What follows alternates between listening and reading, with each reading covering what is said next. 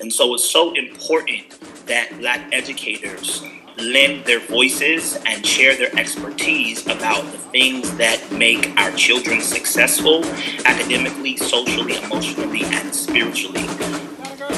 Welcome to Black Educators Matter. This is more than a moment. It's a movement.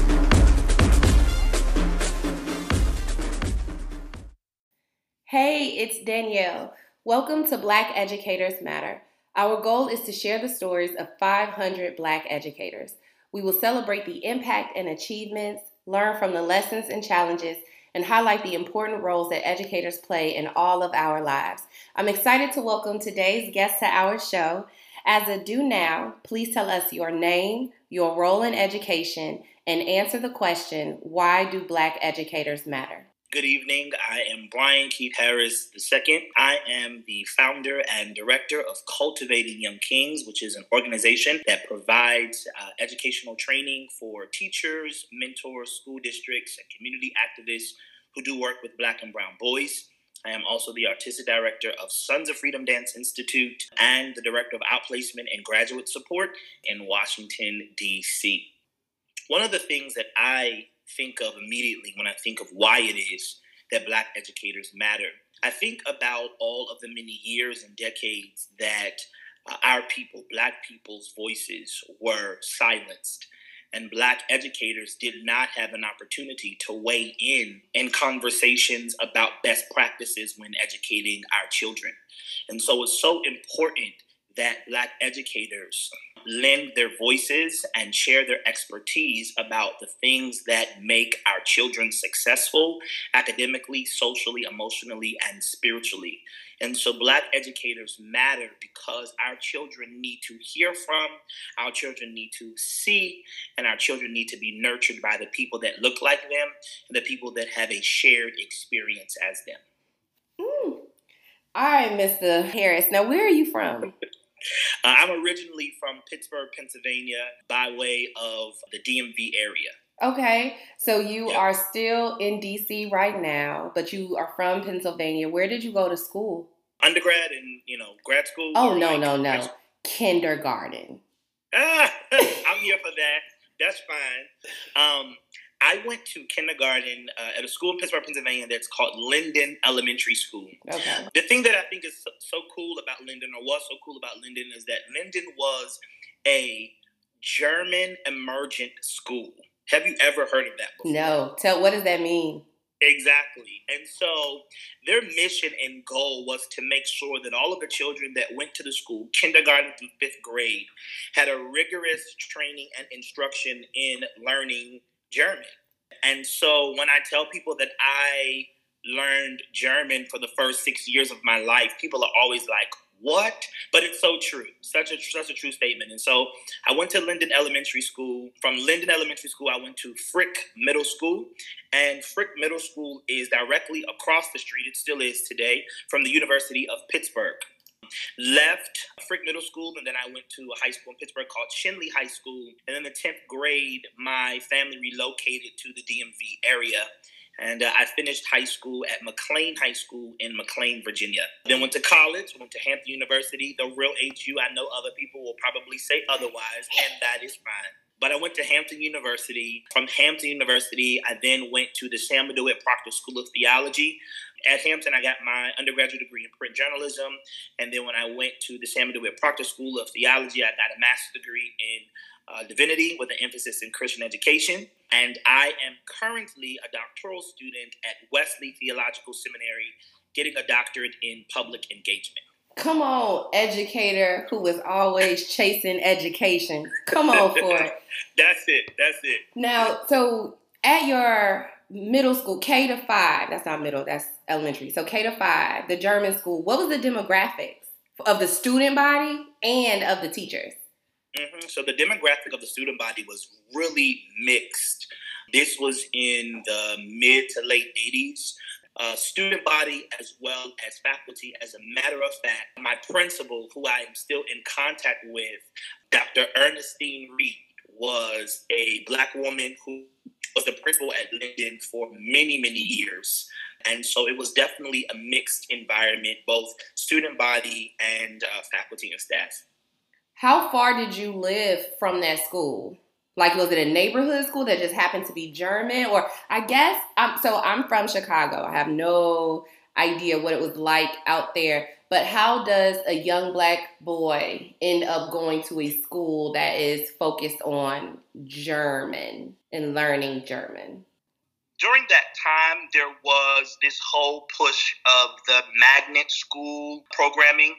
And so magnet schools in, in Pittsburgh worked such that your parents would literally petition for you to get into the school by way of standing outside in a line to register you for this magnet school program.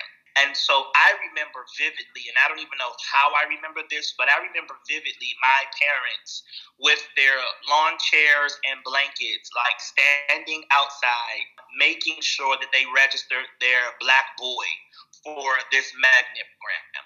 We lived uh, not too far from the school, and in the area that we lived in, it was a predominantly white area. The, the area that the school was in, which is in an area called Squirrel Hill, is a very upper-class kind of white community of of people who actually are educators and into the arts and those kinds of things. And so that's how I ended up at, at, at that at that school. Shout out to your parents for that commitment, for trying to make sure that you had access to this magnet program. Absolutely. Shout out to them for that opportunity. And, and to all of the parents during that time who said, hey, like, we want to make sure that our child has the best access to quality education. And if that means that we have to sacrifice our, you know, selves by, by sitting outside and doing it, then that's what we're going to do. So shout out to my parents um, and to all of those parents during that time. Were there other Black students there? Absolutely. Absolutely. As a matter of fact, some of my close friends that I'm friends with even today, I went to elementary school with. And as I stated before, that the principal of our school was Doctor Ernestine Reed. And she was a Black woman. And, you know, she was she was awesome. I mean, I remember so vividly um, just seeing her walking down the hall with her, you know, suits and just really being an example of leadership, but then also her being an example of Black excellence. And I remember that even though she worked with all of the students, I remember that she took extra time and care to the students who looked like her, which was me, you know, and others who, who, who were Black students at that school. So from a German elementary school to an H B C U, how did you make how did you make that jump? What led you to Hampton University? Yeah, so I think, Danielle, the truth of the matter is that uh, we skipped a little bit because because it, it will kind of make a little bit more sense. But I went to a mixed elementary school. I went to a mixed middle school. Um, I went to an all-Black high school for ninth and tenth grade. And then I went to a predominantly white high school to finish in McLean, Virginia. Then I ended up in Hampton. So, so, so the journey kind of works such that my parents always made sure that I knew exactly who I was. My parents made sure that I knew the history that I was connected to so that I had cultural legacy. And my parents and my family, my church family, and all of the other extracurricular activities and organizations that I was a part of reinforced and affirmed um, Blackness. And so even though I was in the context where there were mixed students and then times when there were, you know, predominantly all white students, I had this overwhelming sense of who I was. And I knew that I wanted to go to Hampton when I was in the ninth grade. I just knew it. Um, I know you probably remember, but A Different World, I tell people all the time, A Different World is the reason why I went to Hampton. Before I, I, I realized that A Different World was a sitcom and that Hillman was not a real college, I thought that Hillman was Hampton. And I said, listen, if this is what they're doing in college, sign me up. And um, I remember somebody saying, you know, that's Hampton University, right? That's all they needed to say, because after I heard that, I was like completely sold.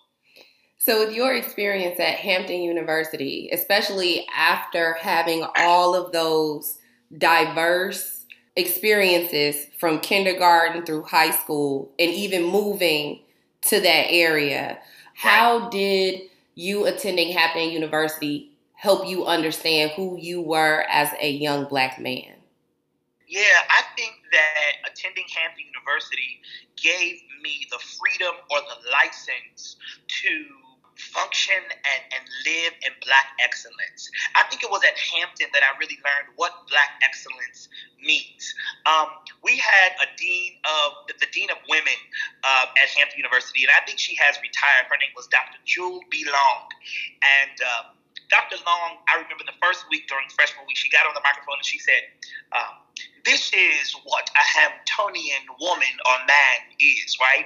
And and she like laid out all of these different things. And I think that from that that time, I really gained the freedom and the license to be excellent, the freedom and the license to, you know, know who I was, know my place in the world, and then and then quickly figure out how it is, you know, that I'm going to navigate through the world being a Black man. I do think, however, that my experience was not fortified until I got to the Samuel DeWitt Proctor School of Theology, because I went to a seminary that is Black thought, Black theology, Black pride, African-centered theology, Black Jesus, you know, and so I think it was there that I was really able to, one at Hampton, focus on the Black excellence, but, but in, at Virginia Union, focus on the Blackness. Mm, you know, yeah. What was your major in undergrad? So my major was print journalism. So I really wanted to be a news writer and then move into becoming a news reporter. And that didn't work out quite the way that I thought it would, but that, that was what my undergrad degree was in.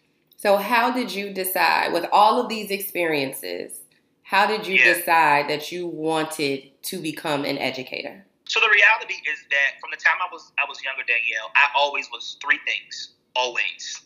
A preacher, an educator, a dancer. And even as I look at where I am today, all three things still strongly apply. So I think those beginnings of me of me teaching, I can remember literally telling my parents, like, sit down, I'm going to teach you this lesson.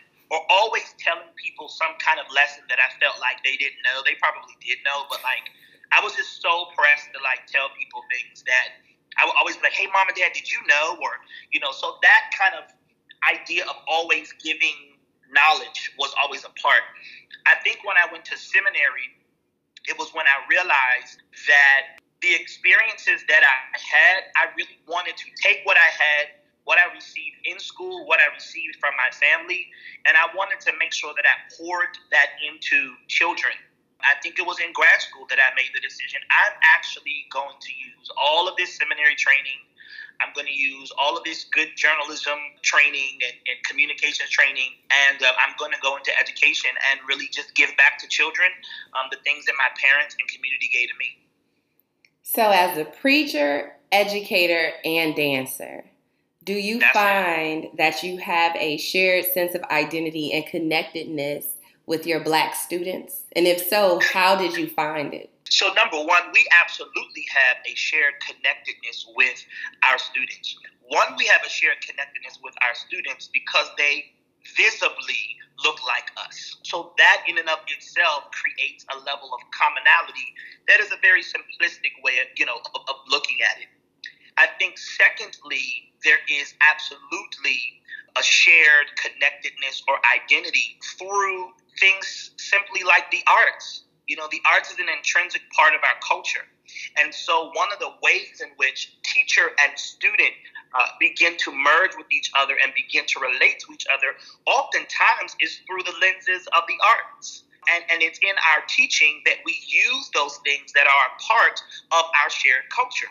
Even some of our calls to attention in the classroom are things that were directly taken from songs that we know in our community, were directly taken from things that we even pulled all the way from our African ancestors and heritage that is only unique to the people who know about the culture. And so the reality is that there's a shared connectedness between teachers and students that is so powerful that if we continue to focus on that, we can reshape our children's identity through history and culture and use our shared connected connectedness to continue to help our children be successful, but also continue to help them know exactly who they are. I think the way that I found that was simply through the arts.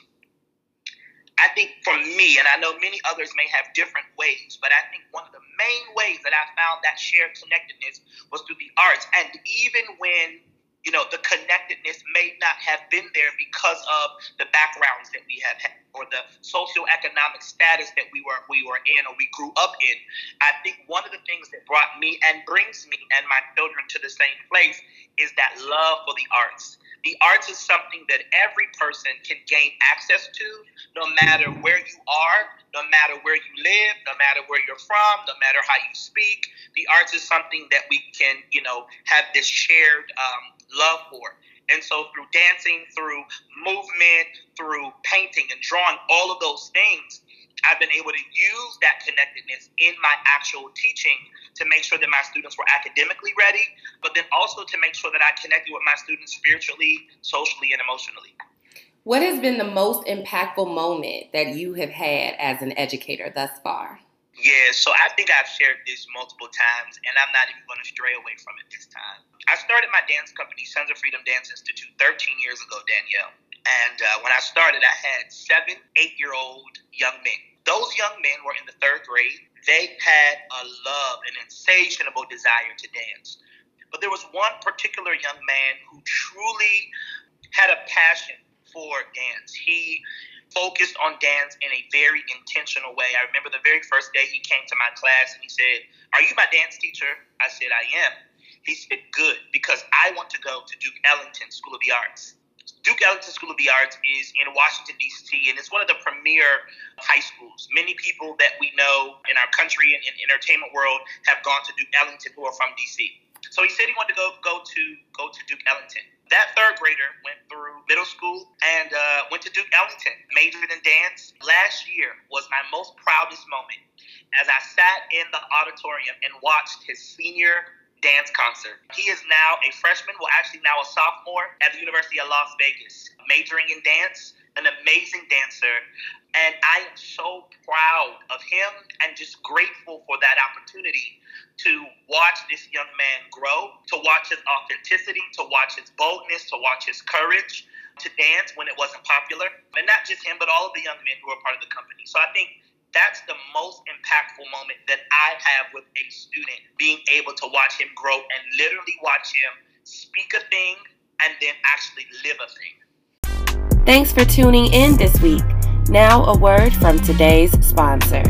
What's up, everybody? I am Blake Nathan, the C E O and founder of the Educate Me Foundation. I want to invite all my H B C U students majoring in education and my current H B C U educators to the two thousand twenty-one H B C U Teachers Fair held on January twenty-seventh. We will have D J Envy in the building hosting our celebrity panel on the state of the black education. You can register today by visiting w w w dot edcomhq dot com or visit w w w dot h b c u teachers fair dot com. This is just one of many stories, and we want to keep the conversation going. Follow us on Instagram at black educators dot matter. Visit us online at w w w dot black educators matter dot org. Help build the movement by joining our Patreon. Now, let's get back to our Project five hundred podcast.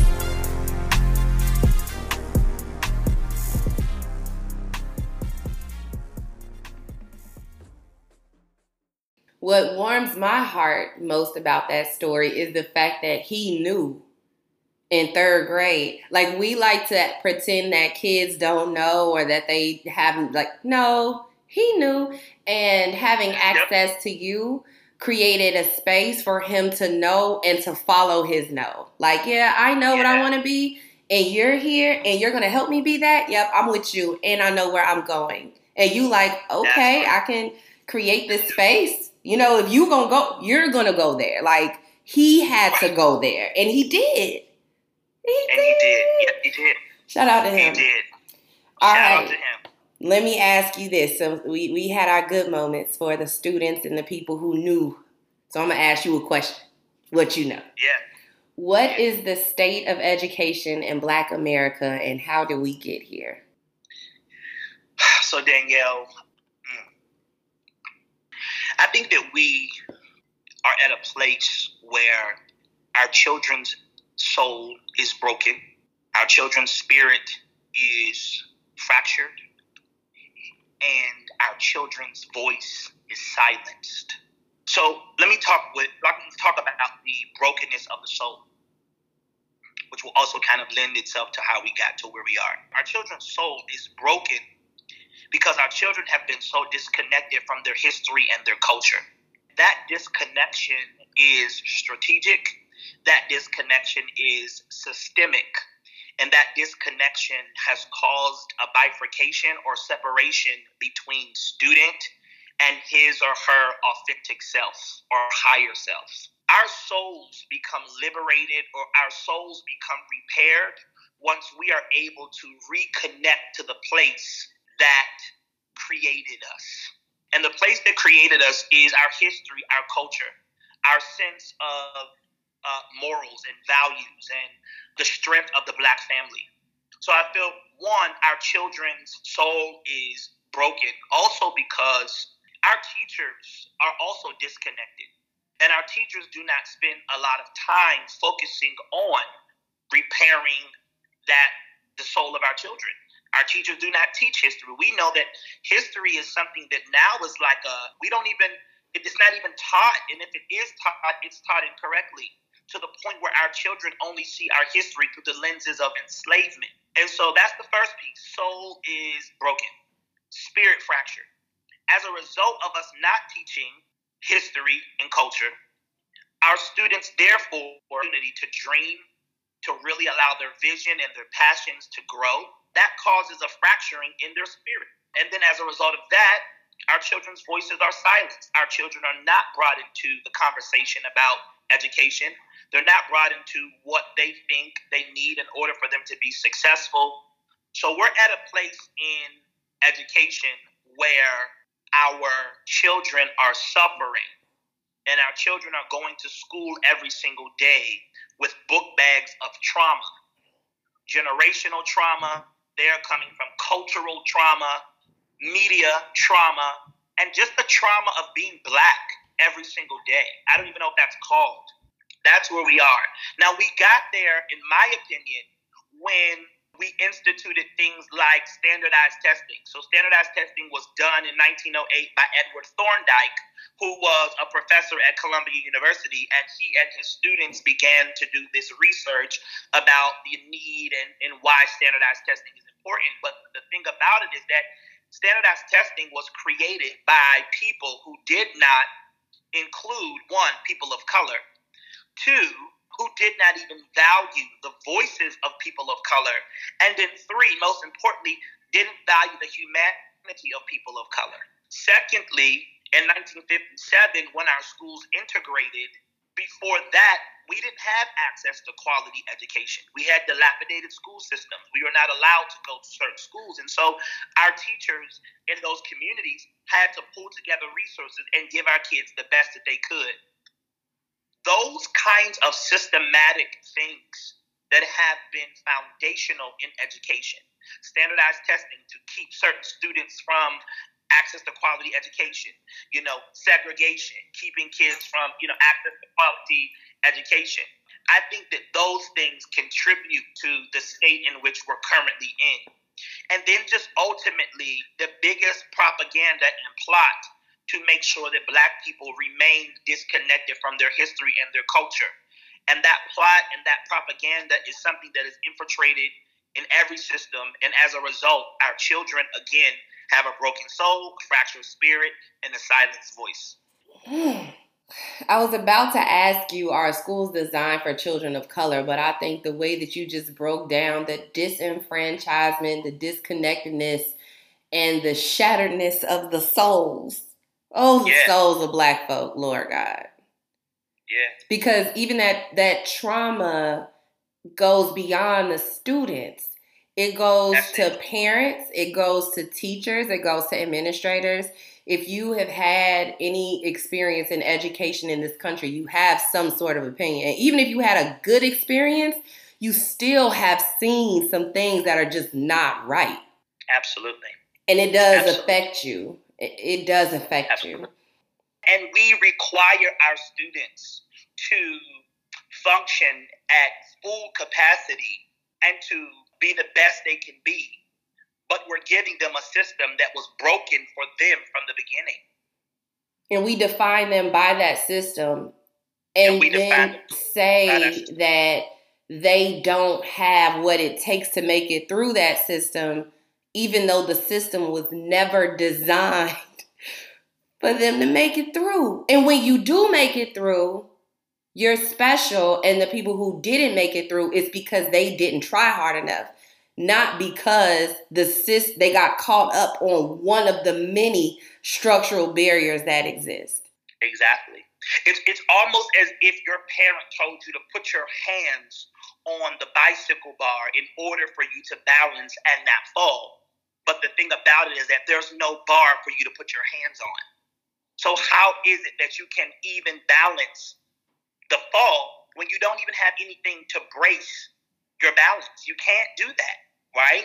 And so the system, in a real sense, the bars are already off for children of color, and we are grappling through, muddling through, meandering through without the bars. And so there are going to be moments that we fall, and then when we fall, we're judged and said that we didn't have proper balance. So earlier you mentioned best practices. You were talking yeah. about, you know, as they were creating these standardized tests, they did not include people of color, Black people.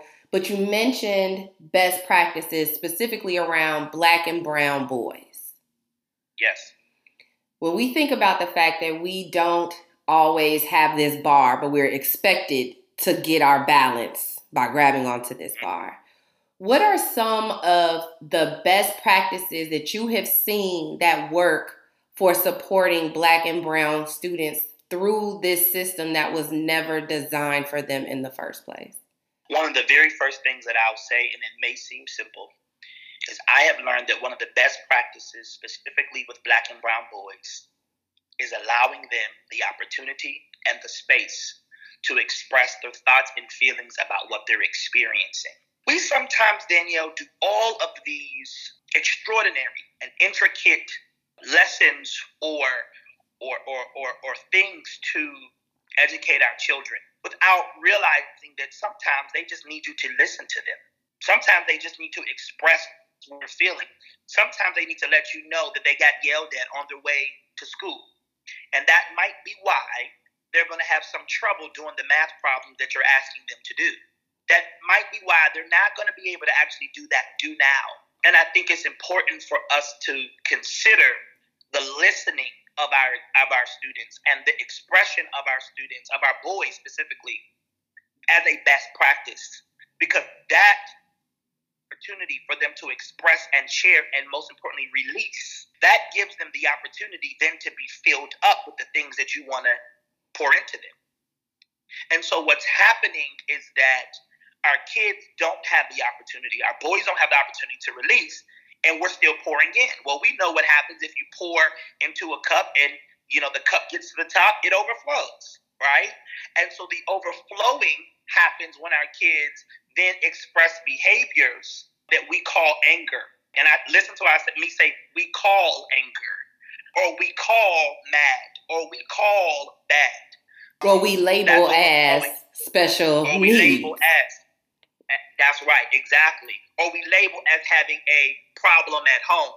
That's all because of the overflowing. And if we just give an opportunity for them to empty themselves, then they will be free for us to pour in whatever it is that we are pouring into them.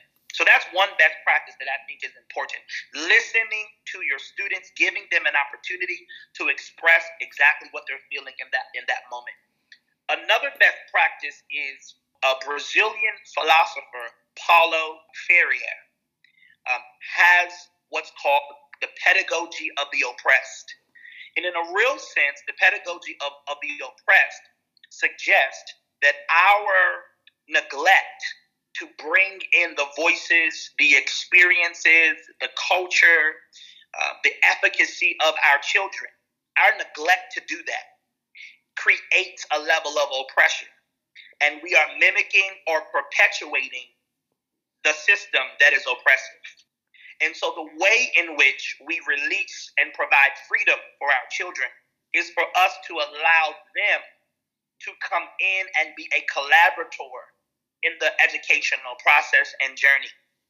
So me as an educator, I'm not just creating a lesson plan on my own, but I'm creating a lesson plan in collaboration with my kids, because I recognize that in order for me to teach them, I got to hear from them. And I have to include in my lesson the things that they're experiencing and that they're facing. And so when we think about that pedagogy, we have to adopt that pedagogical lens, which says we will not contribute any longer to the oppression of our students. And we will not look at this relationship as teacher over student. We will look at this relationship as teacher and student equally collaborating in this journey and step together. That's another best practice that we can incorporate in our classroom. And then the very last thing is what I shared previously, which is um, what I call an engage, I don't call it, I'm sorry, an engaged pedagogy, which has been coined by Bell Hooks, author and social activist and educator, Bell Hooks. And so Bell Hooks really, she talks about this engaged pedagogy, which really means that we are in the process of freeing our students. And the way we free our students is incorporating their values, their culture, their history again, right, into the conversation. So I think those are all of the best practices that I think are very helpful and that I think are essential during this time and in order for us to move forward in education and change the paradigm for Black teaching, for Black education, and for Black children. Talk to us about some of the things that you are working on, and where can people connect to follow you and support you? I am working on my second book entitled I Am My History, A Celebration of Black History and Culture. It is a book for the little babies, preschool through second grade, but anybody can read it, even an adult. And it really is an opportunity to affirm our children and to teach our children about their rich history and culture. And then secondly, I am working on a Young Black Kings virtual summit that will also happen in August. And this is a way to empower and inspire our Black and brown boys as they prepare to go back to school, some virtually, some in person, although I hope that we will be very cautious and careful as we make those decisions about how our children go back to school. Amen. Um, so we just, I just wanted a way to just empower our boys as they go back to school and just offer them some, you know, things that they can incorporate in their in their new school year. Um, so those are the two projects that I'm working on. If anyone wants to be a part of those projects or pick up the copy of the book once it releases, you can reach out to me at w w w dot brian keith harris dot com. All of the information about the things that I'm doing as it relates to conferences and workshops, the summit, and also uh, purchasing uh, the book, I Am My History, are all on that website. And on all of the social media handles, Facebook, Twitter, and Instagram, uh, you can also reach out to me at Brian Keith Harris. As you reflect on all that you've experienced uh, as your time as preacher, educator, and dancer, how have you grown the most since you were that young man learning German? I think that I've grown the most in recognizing that who I am, that the gifts that I have been given by God are enough, are worthy, are valuable, and are necessary in order for the people that I've been called to live holy and live happy. And I think that's something that I strive to make sure that my children, but most importantly, that our Black and brown boys know that the gifts you have been given by God are divine and perfect. You're worthy, you're enough, you're valuable. And the people that you have been called to need what you have. You are enough, and the people that you have been called to need what you have, what you have, the way that you have it. it, not you trying to be somebody else, not you, right. do, not you rejecting what you have because you think it. No, we need you, baby. You, All you, just the way you are. And we need educators who pour into kids and other grown-ups. People who right. pour into people, because I say educators, but we know in the classroom, teaching happens both ways. That's right. Teaching happens from the kid to the grown-up, the grown-up to the kid, grown-up to grown-up, kid to kid. It's just a space where the learning and the recognition of light to light can happen. Are there any Black educators that went out of their way to support you that you would like to thank? Yeah. Um, there are so many. If I were to go backward, if that's possible to do, I think that Doctor Anthony Hunt, who is one of my doctoral professors, has impacted me a lot regarding the work that religious leaders need to do in the community and in the fight to gain equity for our Black and brown children. If I think about seminary, I think about Doctor Patricia GuChamp, who gave me the freedom to be exactly who I was, dancer, preacher, educator, and to celebrate all of those unique giftings. If I were to think about college, I would think about Nina Elsie Maybutz, who was my dance teacher, who um, saw something in me that I didn't see in myself. If I were to think about high school, I would think of a teacher, Mister B, who was the theater director at my high school, who um, loved the arts and was so passionate about it, and his love and passion for the arts invigorated my own. If I were to think about middle school, I would think about, and I don't even remember this person's name, but I would think about my English teacher, who loved reading and writing and loved to pull out the best writer in you as possible. And if I were to think about elementary school, I would go back to that principal, Doctor Ernestine Reed, who was my first example of an educator who functioned in Black excellence. Come on, Black excellence. Well, I have to tell you, you certainly have represented so much excellence today. And this was such a pleasure talking to you and learning about your journey and everything that Likewise. You are doing to like support students, but especially pouring into Black and brown boys and helping them recognize the magic that they are as they are. Yeah. So yes. Again, and officially, I want to thank you for coming on the show and say everything that you've done. It was, it is, and it always will be worth it. So thank you. Thank you. And do you still speak German? Yeah, I can say something. What can you say in German? Thank you for listening to this episode of Black Educators Matter. Are you ready to share your story? Visit us online at w w w dot black educators matter dot org to sign up. Remember, make excellence equitable and thank a Black teacher today.